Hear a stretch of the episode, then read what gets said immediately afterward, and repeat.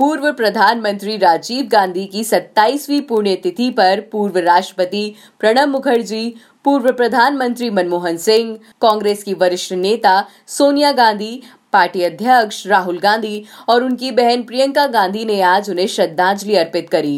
इन नेताओं ने आज सुबह वीर भूमि पहुंचकर राजीव गांधी की समाधि पर पुष्प अर्पित किए और पूर्व प्रधानमंत्री को याद किया। इस मौके पर प्रियंका के पति रॉबर्ट वड्रा भी मौजूद थे। देश से जुड़ी और भी खबरों के लिए सुनते रहिए देश का डोज, हर रोज, ओनली ऑन डोज ऐप।